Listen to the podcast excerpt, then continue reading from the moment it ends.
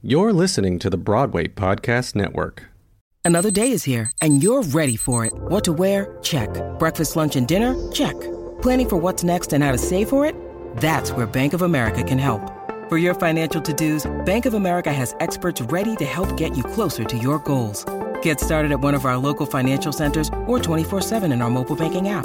Find a location near you at bankofamerica.com slash talk to us. What would you like the power to do? Mobile banking requires downloading the app and is only available for select devices. Message and data rates may apply. Bank of America and a member FDIC. When you need mealtime inspiration, it's worth shopping Kroger, where you'll find over 30,000 mouthwatering choices that excite your inner foodie. And no matter what tasty choice you make, you'll enjoy our everyday low prices, plus extra ways to save, like digital coupons worth over $600 each week. You can also save up to $1 off per gallon at the pump with fuel points. More savings and more inspiring flavors make shopping Kroger worth it every time. Kroger, fresh for everyone. Fuel restrictions apply.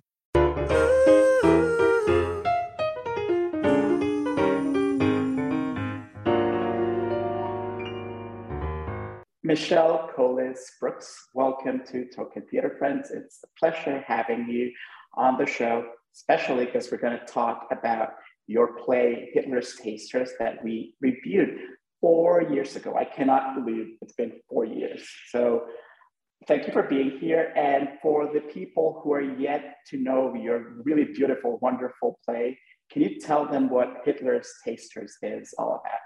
Sure. First of all, thank you so much for having me on, Jose. Um, I'm thrilled to be here. I'm thrilled to be talking to you. Um, Hitler's Tasters. Yes, it was four years ago that we had it in a tiny, tiny theater at the IRT Theater in New York.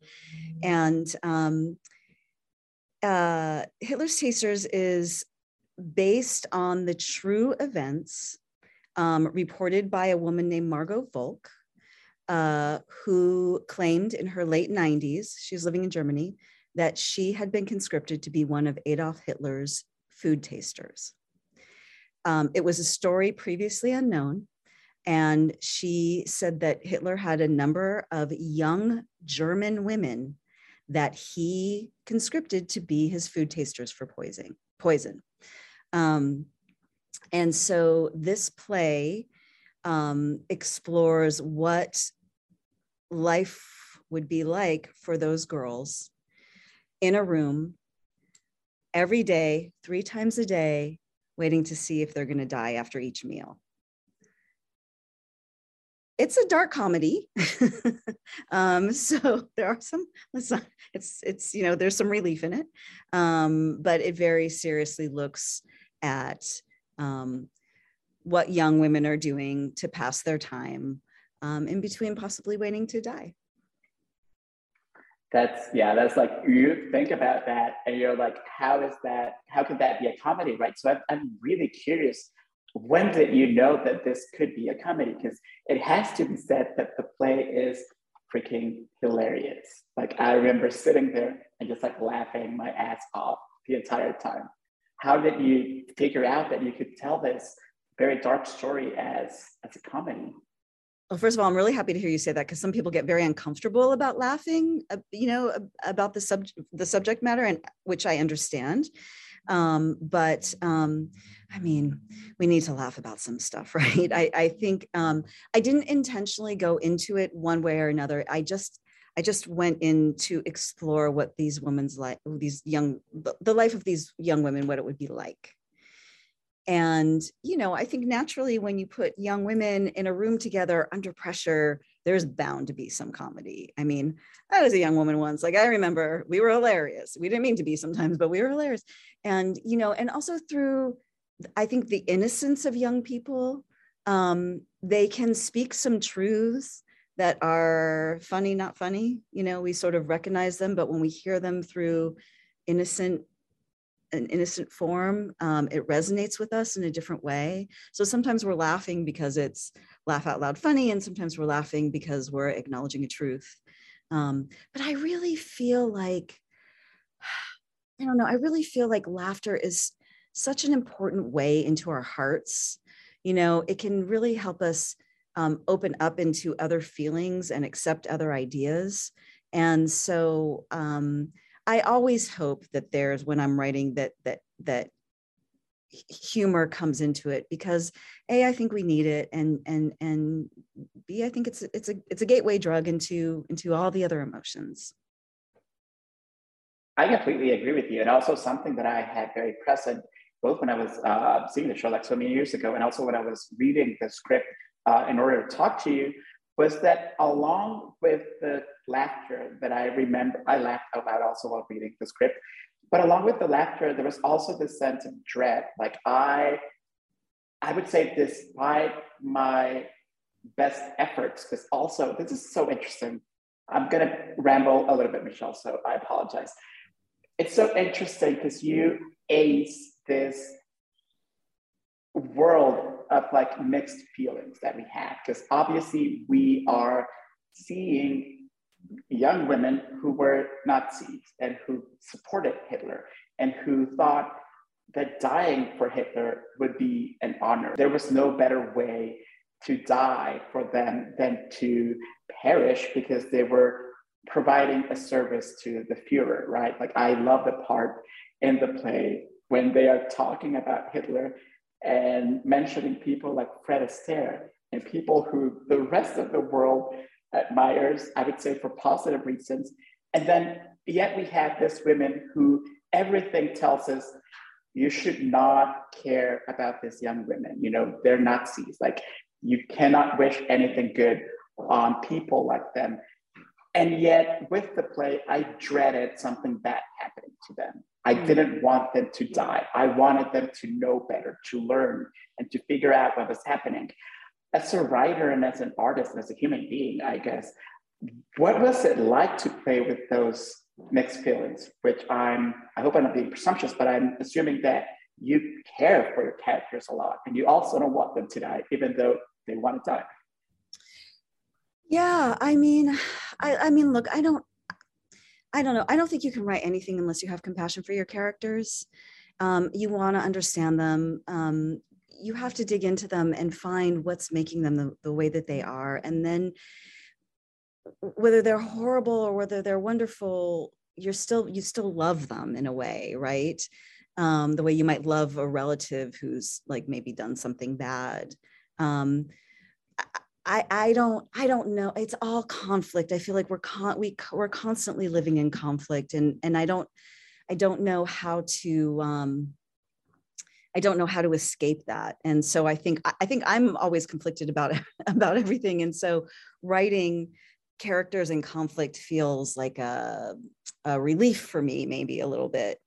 Um, I, you know, what really hit me again and again as I was working on this piece was that these are young women like any young woman in our lives, you know, like our daughters and our nieces and our cousins and our sisters and um, they were also you know if, if, we're talking about the play taking place despite the anachronisms the play taking place in the mid 40s just before the war is over i mean these young women have grown up with hitler as a father figure.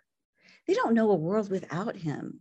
And they've they've become indoctrinated. Um, you know we uh, we we can't forget that before the war people were starving. People were you know at odds. The germans were suffering. Doesn't excuse anything obviously. I'm jewish. But right um there are reasons that things happen. And i think it's very important to understand those reasons. Um so so I never thought of the girls as Nazis. You know, I thought of them as young women who were chosen for a job. And some people have said to me, well, what if they just refused? What if they just refused to taste Hitler's food? And I was like, I mean, I feel like if Hitler tells you to eat your peas, you eat your peas. I'm not sure that you have a choice, right? I'm not sure. I don't think that any of us know what we're going to do in times of crisis. It's very easy to assume that we would rebel or we would be part of the Underground Railroad. Or, but um, I think that's it's easy to say, um, but we can't. We can't. I don't think we can judge them. We have to understand them, especially because they're young. And um, and then it became important to me over the course of the play for them to start, you know, they never thought about questioning before. When you're young, you don't question. When my kid was little and I said, you know, in five minutes, but it was really like three hours, like he didn't question it. He just he just believed whatever I said. You know, that's their world. And so to watch them also in the play, uh, to, to start poking holes in their world and their belief system um, was something that was really important to me um, and it, it, actually pained me in a way to, to to have to poke holes in their belief system because because once those puppet strings are cut there's no there's no getting back up. You touched on something that i feel like we could perfectly go into like a philosophical existential rabbit hole if we talk too much about this but you have touched on what i think in so many ways is kind of i would say like the worst of the times that we're living in which is that there's no room, there's no interest, there's no space in the grays anymore. Everything's binary, black or white. You know, you're either an apologist or you're against something. You're, you know, you're either pro something or hate it with all your guts. And something that's really beautiful about about Hitler's Tasters is precisely that. that it's a although it's a very bright, beautiful show, it's a show that completely exists in the grays. So I was hoping, if you don't mind, can we talk a little bit about the reaction when the when the play first ran in New York? Because I don't think I remember any coverage that was to like pearl clutching or any coverage that was like, yeah, this play about you know German Nazi young girls can't happen. But I wonder what the conversation was like on your end, obviously, as you know, you're closer to the play than I am. So, what were some reactions that people had that maybe surprised you, things that you weren't thinking about that people brought up about the play? Did someone, for instance, tell you why did you write this play? Yeah, yeah, you know, it's interesting. Um, we have gotten some pushback uh, a lot of people don't like the H word, and I understand, right? I understand. I'm not crazy about it myself. Um, so there were some.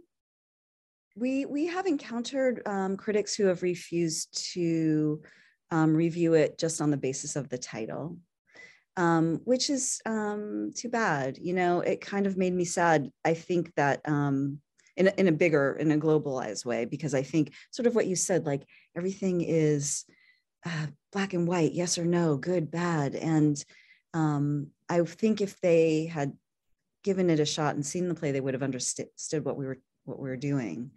Um, I think there's a uh, I, I, don't know. You know, it's funny there, but there hasn't been as much pushback as I thought. There, there have been anecdotal situations. There have been some some bigger news outlets that have not have turned it down because of that.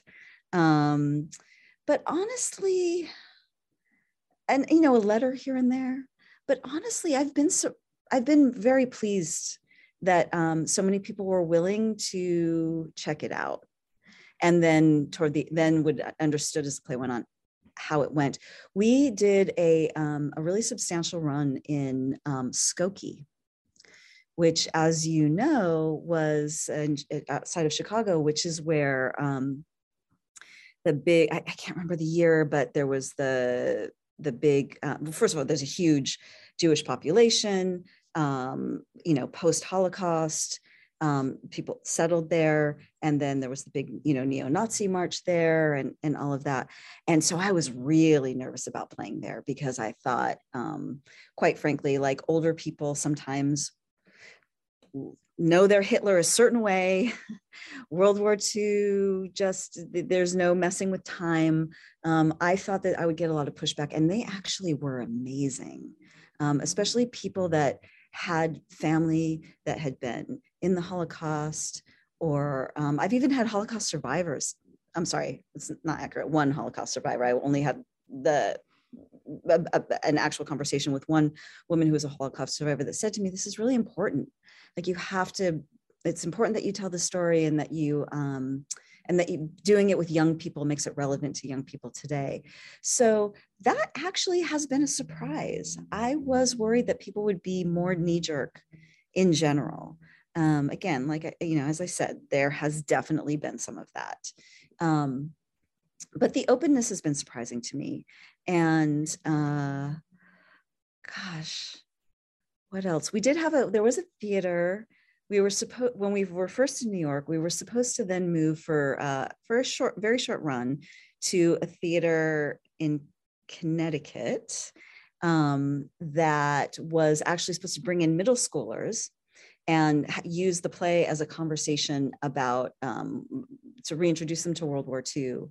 And um, I was actually going to fly back in from LA and have a conversation with the kids. And then they canceled it because they said it was too close to the midterms. yeah. And that uh, they were a in a sort of a red area, a blue state, and um, that some of their board members might not be happy about it, and that it was too political. And I was like, but it's Hitler, right? Like, uh, it's hard to kind of wrap your head around all of that. Um, I mean, obviously, we have some contemporary references, so you know, the anachronisms. So there are conclusions to be drawn, but um, in the end, we're talking about Hitler. So that one was a shocker. but it's also a point that I also want to discuss. And it's like, it's so telling, right? That in a red area, people would think of Hitler as a mirror to the person or the people in government that they're following. So, as an artist, how do you negotiate that, you know, being able to create the art that you want to create in a world that will tell you we can't show this because you might offend people who think this way or you know not wanting for instance like i'm really sad that to hear that you know middle schoolers couldn't go to the play when i was shocked a few years ago very recently when i saw this horrendous number i don't remember the exact number about the number of american students who didn't know the holocaust happened. And when we deny people access to history and when we deny them just like the basic knowledge of history, we are doomed to repeat everything that we've messed up and you know as a species so far so how do you deal with this knowing that you know there might be pushback that you might be criticized is it easy for you to just like approach your work removing all the noise around you no, no, it's hard. Um, it's hard. I think, you know, as a playwright, right, we we want to get staged.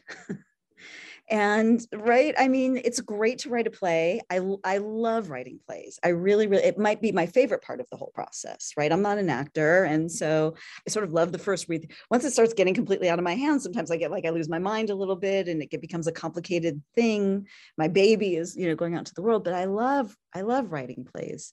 But in the end i think you write plays for them to be seen. And so so yeah it, it it will occur to me like is this going to upset people? Will this offend people? Will people come see it? Will anybody stage it?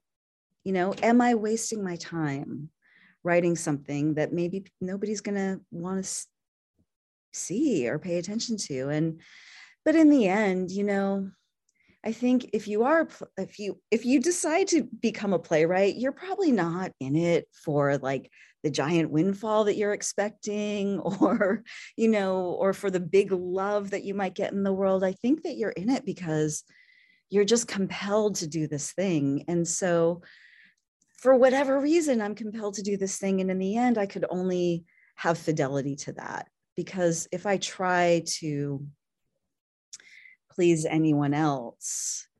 Um, there's really no point because there's that's not that's not a guarantee that anything will get done anyway right?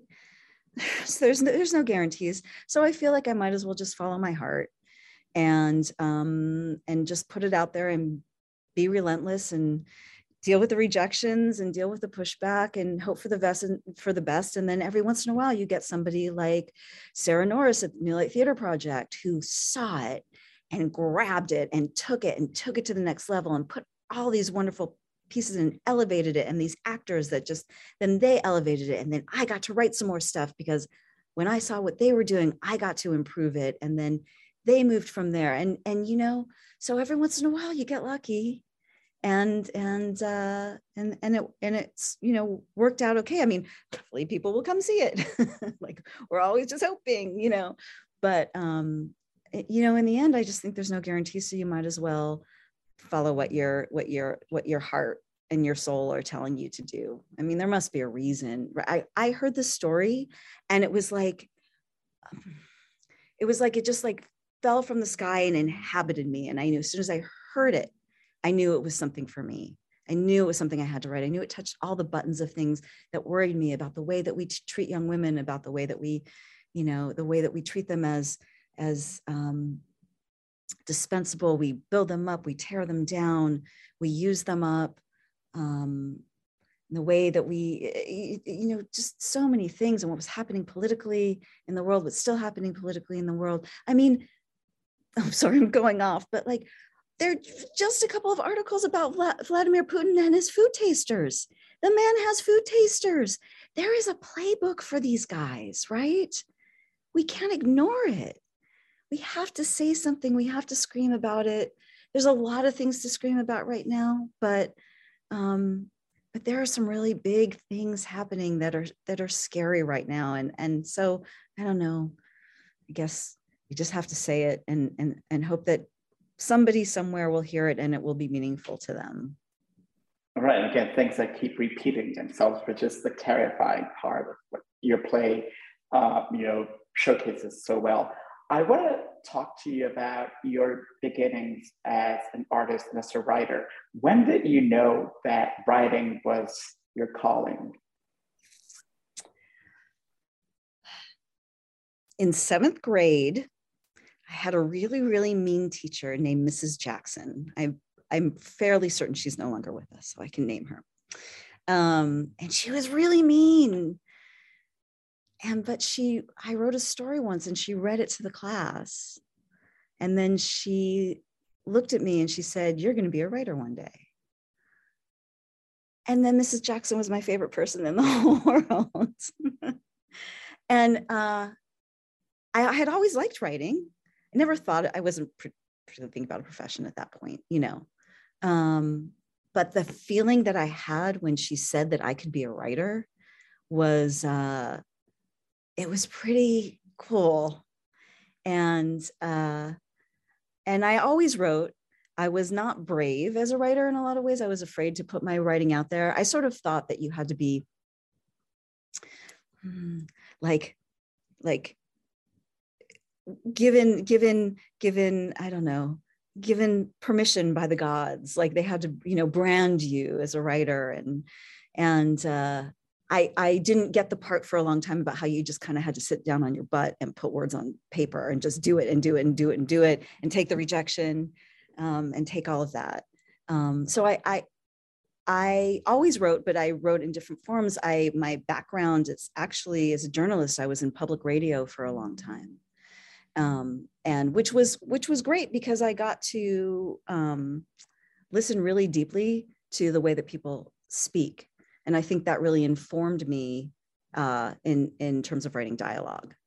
Um, and I also had to learn to write on deadline, and I had to learn like we've got you know I've got 15 seconds for this copy, or I've got three minutes for whatever it is. I had to write for time so I really had to, I really learned how to discard what was unnecessary. I think it was great training. Um, and then at some point, uh, I just started writing, and I was writing fiction and stuff, but I, I wasn't putting it out there that much. And, uh, and then I wrote a play and I sent it somewhere and somebody did it, just did a reading of it. And I'll just never forget that feeling of being in the theater for the first time.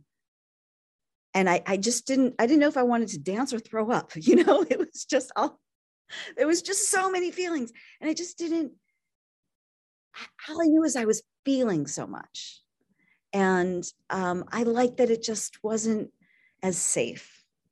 Um, and then uh, I was also so at the time I I, I was um, producing a, a, a, a public radio, a national public radio program that was about travel. And I was, I was sending people all over the world to travel and write these stories, these amazing stories, and then and come back with them. At some point, I was like, I'm sitting in a windowless office in LA with bullet holes on the side over underneath a freeway overpass. And I'm sending other people out to travel and write stuff. And I realized like I didn't want to be the one um, editing the stories. I mean, I actually like editing and I like the producing and I like all that stuff, but I really wanted to be the person telling the stories. And so I finally just sort of took a deep breath and jumped and um, got really got really serious about it. Well, then you mentioned, you know, learning how to listen to people because you have such a gift for dialogues. It's like I almost get the sense of like being a, you know, witnessing like a screwball comedy, like a classic comedy. It's like there's like music to your dialogues. And I wonder, can you talk a little bit about how how do you find this music? How do you find this really incredible, catchy rhythm to what your characters are saying? Like, do you rehearse with someone else? Like, do you read out loud to yourself? Like, do you give different voices to the characters and practice on your own? I, um, as I may have mentioned earlier, I'm not an actress, and so I cannot do uh, voices. But sadly, um, but I do because because of my training, I read everything out loud, and so I'm very very attuned to um, what I think I'm very attuned to what sounds natural, and um, what sounds written. It's very important to me, or my goal is to never that you as a as somebody sitting in the audience that you will never feel my fingers on the keyboard. You know, um, I want my goal is that all the dialogue uh, just feels like the dialogue that's supposed to happen um, you know, whereas before I loved to be very flowery and say all kinds of very brilliant, insightful things. and, um, but it's a really challenge to sound natural, you know, and, uh, and I think, yeah, I mean, I used to have to listen with headphones on and I worked with, you know, three quarter inch tape. I had to like move the tape and cut, literally cut with a razor blade and tape stuff back together. When, we were editing it was just just i was it was a little bit pre-digital. I mean the digital like digital started like really expanding as i was kind of leaving. But um i i when you listen to people um you really you really hear their rhythms and the way that they pause and think and don't always go in a linear fashion and um, a lot of people who are talking don't listen you know they a lot of people don't want to listen a lot of people just want to talk and so sometimes characters are at odds they're not really listening to each other they everybody has an agenda. I i don't i don't know how it happens when it does happen i'm very grateful that it happens but it it it, it really bugs me inside when it doesn't feel natural um, and so at some point it will just bug me enough that i'll i'll keep worrying it until it so I'll spend years on it just trying to get it to sound like it came out spontaneously.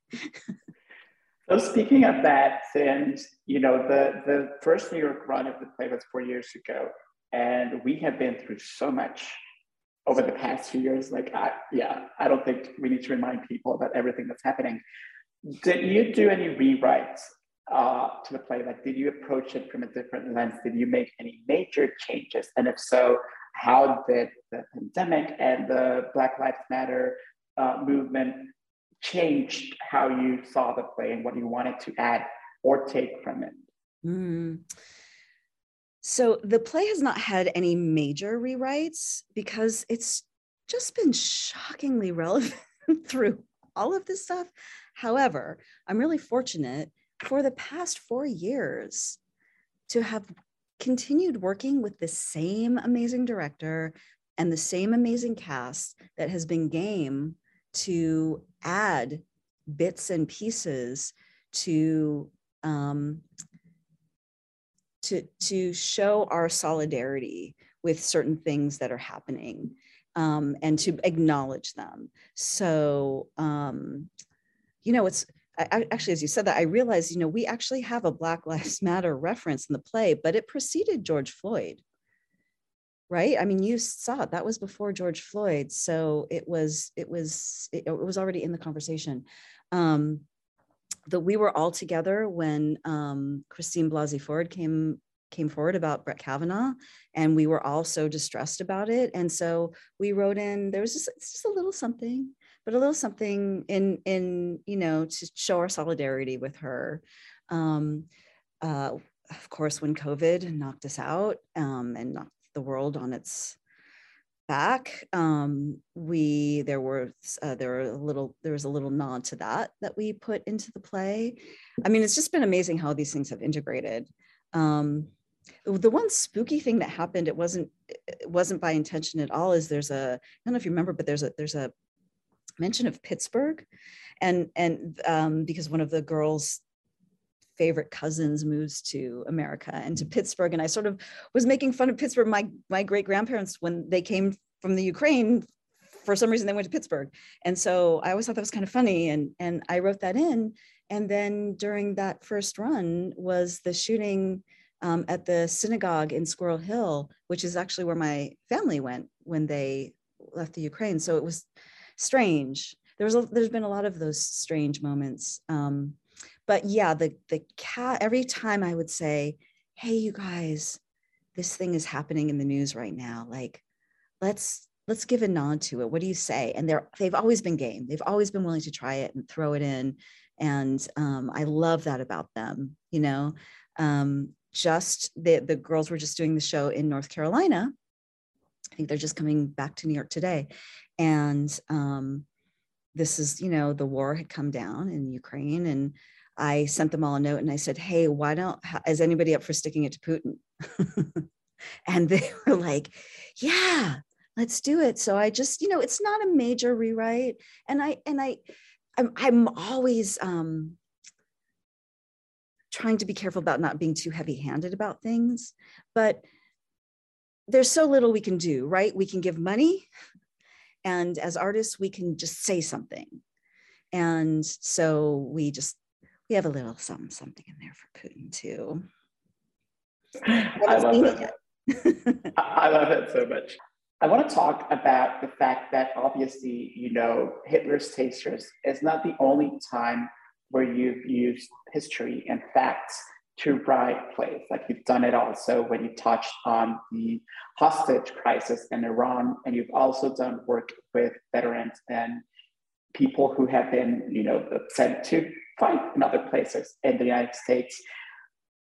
As journalists, we kind of, I would say, we're kind of doomed to only report and to to speak about the facts and let people know what's happening.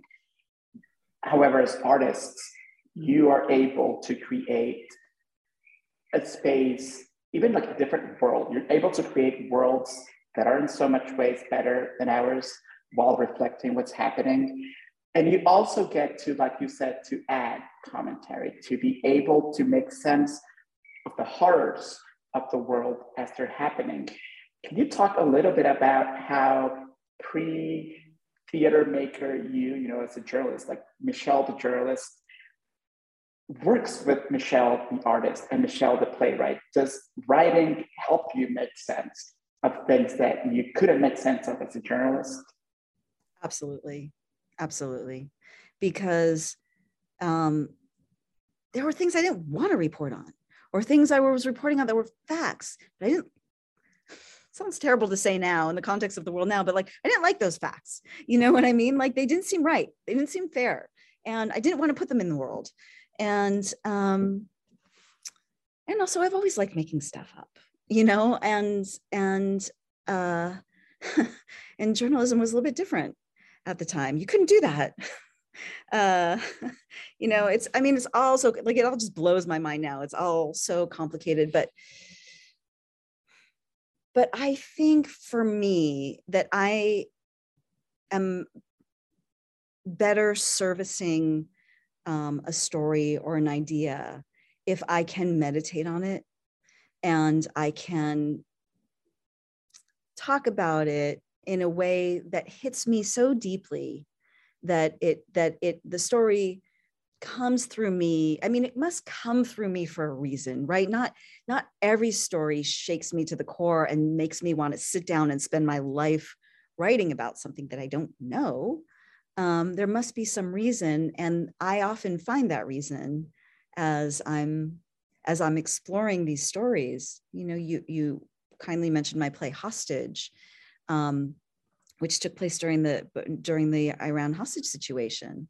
And um, I was writing about a Midwestern mother who, again, a true story, who had never been out of Wisconsin, but her son, who was stationed in at the embassy in Tehran, became a hostage. And while he was a hostage, um, she went and visited him. She went to Iran, and the hostage takers let her visit him. And I have very little in common with a Midwestern woman who's very conservative, you know, whose whose son is in the military, who's the mother of a hostage, but I am a mom, right? And the idea that this woman had done something so brave was really compelling to me.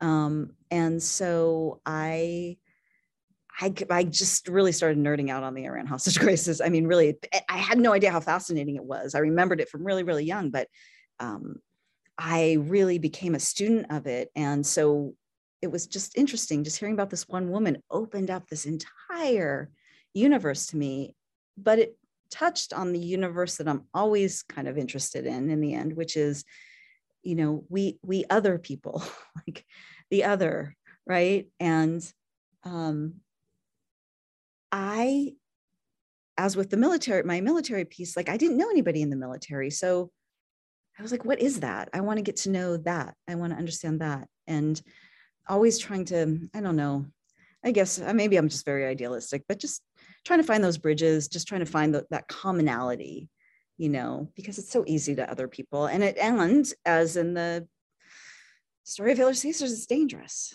You know, it's really dangerous. I'm glad that you uh, spoke about yourself as someone who nerds out because I really want to talk to you about research. I'm sure there's like I, I was like I can tell Michelle's a researcher.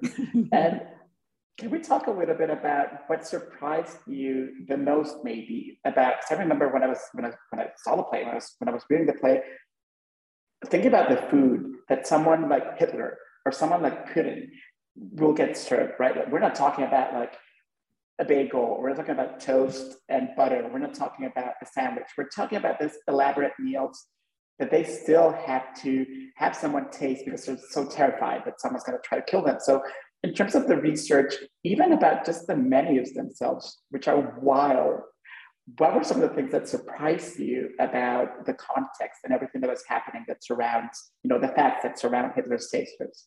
Mm-hmm. Mm-hmm. Um, yes, with the food. Well, I had known that Hitler was a vegetarian, um, but um, what uh, one thing that was very interesting to me. Uh, well, first of all, apparently he also appreciated a little pigeon from time to time. Oh. but I can't.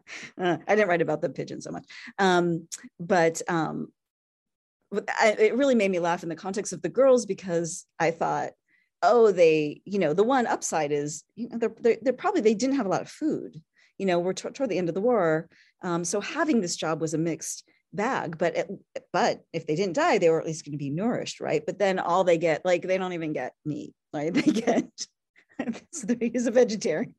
So i just thought that was completely right for comedy because like are you freaking kidding me? You know? I'm gonna die for you know i'm gonna die for brussels sprouts. I mean uh, doesn't seem Lombard. Um, and uh, and then also it was I read that he um, didn't like to eat. He had a lot of stomach problems, a lot of gastro stuff, a lot of you know digestion, and um, he didn't like to eat his meals with the you know the men in his command or any of his advisors. He liked to eat with his secretaries or um, now I don't think he actually ever ate with the girl with the, with the girls who are the tasters but i sort of thought it was interesting that he wanted to sit with his secretaries and eat with them and not talk about the war or battle. I think it was probably the only time that he wasn't, you know, to, in order to aid his digestion. um, you know, it, it's, I mean, it's funny, right? When you, you, you break down these giant people, you break them down and they are their stomachs and their neuroses and their misfires they're just all these strange pieces. They're not just these giants. And it's really interesting to investigate them and see and find these pieces of them that, you know, aren't, aren't, aren't, aren't sort of common knowledge. So you mentioned that you realized that you wanted to become a writer as a preteen, basically. And something that I love about Hitler's Tasters is that it's totally like, you know, like canon with things like Mean Girls and Heathers and all those incredible dark comedies about young women. What were some of the things that you loved when you were the age of the characters in Hitler's Tasters, or even earlier as well?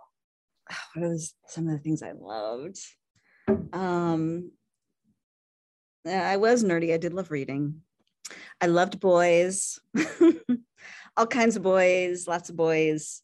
Um, I wanted boys to notice me, um, but I was very shy. So I didn't want them to notice me at the same time. Um, I loved, what else did I love?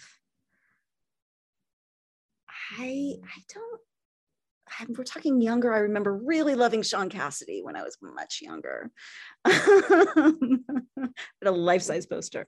Um, I recently followed him on Twitter. I was so excited to find that he was on Twitter. Um, what else did I love? I, I mean, I did love sort of, you know, poetry. I did love sort of turn of phrase. I wasn't a theater kid particularly. You know, I liked going to the theater um, I didn't do, my parents took me to some big shows, but it wasn't a part of my world necessarily. Um, you know, I liked girl stuff. I liked clothes. Um, I liked movies. Um, I don't know that I was particularly distinctive in my in my likes. I just, except for a little dark poetry here and there, which was not my, which was not on par with my friends at the time. You know. Um, but you know, mostly I just remember wanting to survive that time, to survive middle school. And I actually have been there's a new um, project that I'm doing where I've been interviewing um, teens from all around the country. And um, wow, one thing that is the same with every teenager from Alaska to Hawaii to New York to the South. Every single one of them hates middle school. Every single one hates or hated middle school. So just FYI, we're doing something wrong when it comes to middle school. but I almost felt like my middle school stuff was like, oh, okay, it wasn't just me. I think it's only like people from like our grandparents or like earlier generations who are like, oh, school was the best time for me. I'm like, wait, like, yeah, it's definitely not the same that happened to us. What would you tell young women, uh, you know, thinking about like you in the seventh grade, what would you tell young women who maybe don't know that they want to be writers yet? Like how how would you invite them to join? I mean, I'm a writer as well. Like I think we're good. We have the best job in the world. But what would you tell them to to take that leap and try writing something?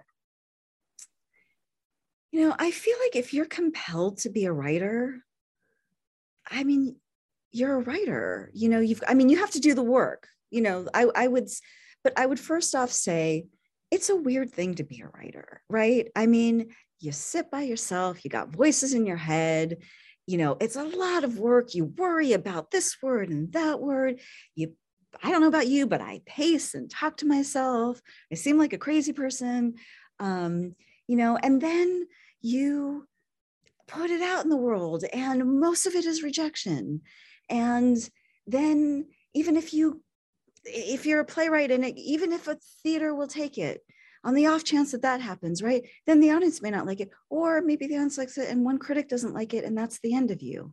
So i would say that if you want to be a writer then you must really want to be a writer because it's not it's not a safe easy path. Um, and then the next thing i would say is if you want to be a writer you have to sit in your chair and write or you have to pick up, you know, a recording device and record, but you have to put words on something. You can't get nothing from nothing. Um, it's a it's a lot of drudgery, you know. It's not it's not glamorous, and and but but when you have those moments where you where you catch the right word, or you're given a story somehow from the universe that speaks to you and you get to say something, or you're in the audience and somebody laughs at something that's important to you or meaningful to you. Um, I don't think there's anything better. I haven't found anything with the exception of the exception of my son, of course, but but like as um it's so fulfilling and it's but it's momentary and then the rest of it is a lot of hard work so you have to be willing to do the hard work. Michelle Kholos Brooks thank you so much. It has been a true pleasure talking to you and before we go would you please kindly remind our viewers and our listeners where they can go see and experience hitler's tasters which in my very humble opinion is one of the most vibrant hilarious thought-provoking plays i have ever seen truly Thank you. Thank you. Um, yes, I would be happy to tell you.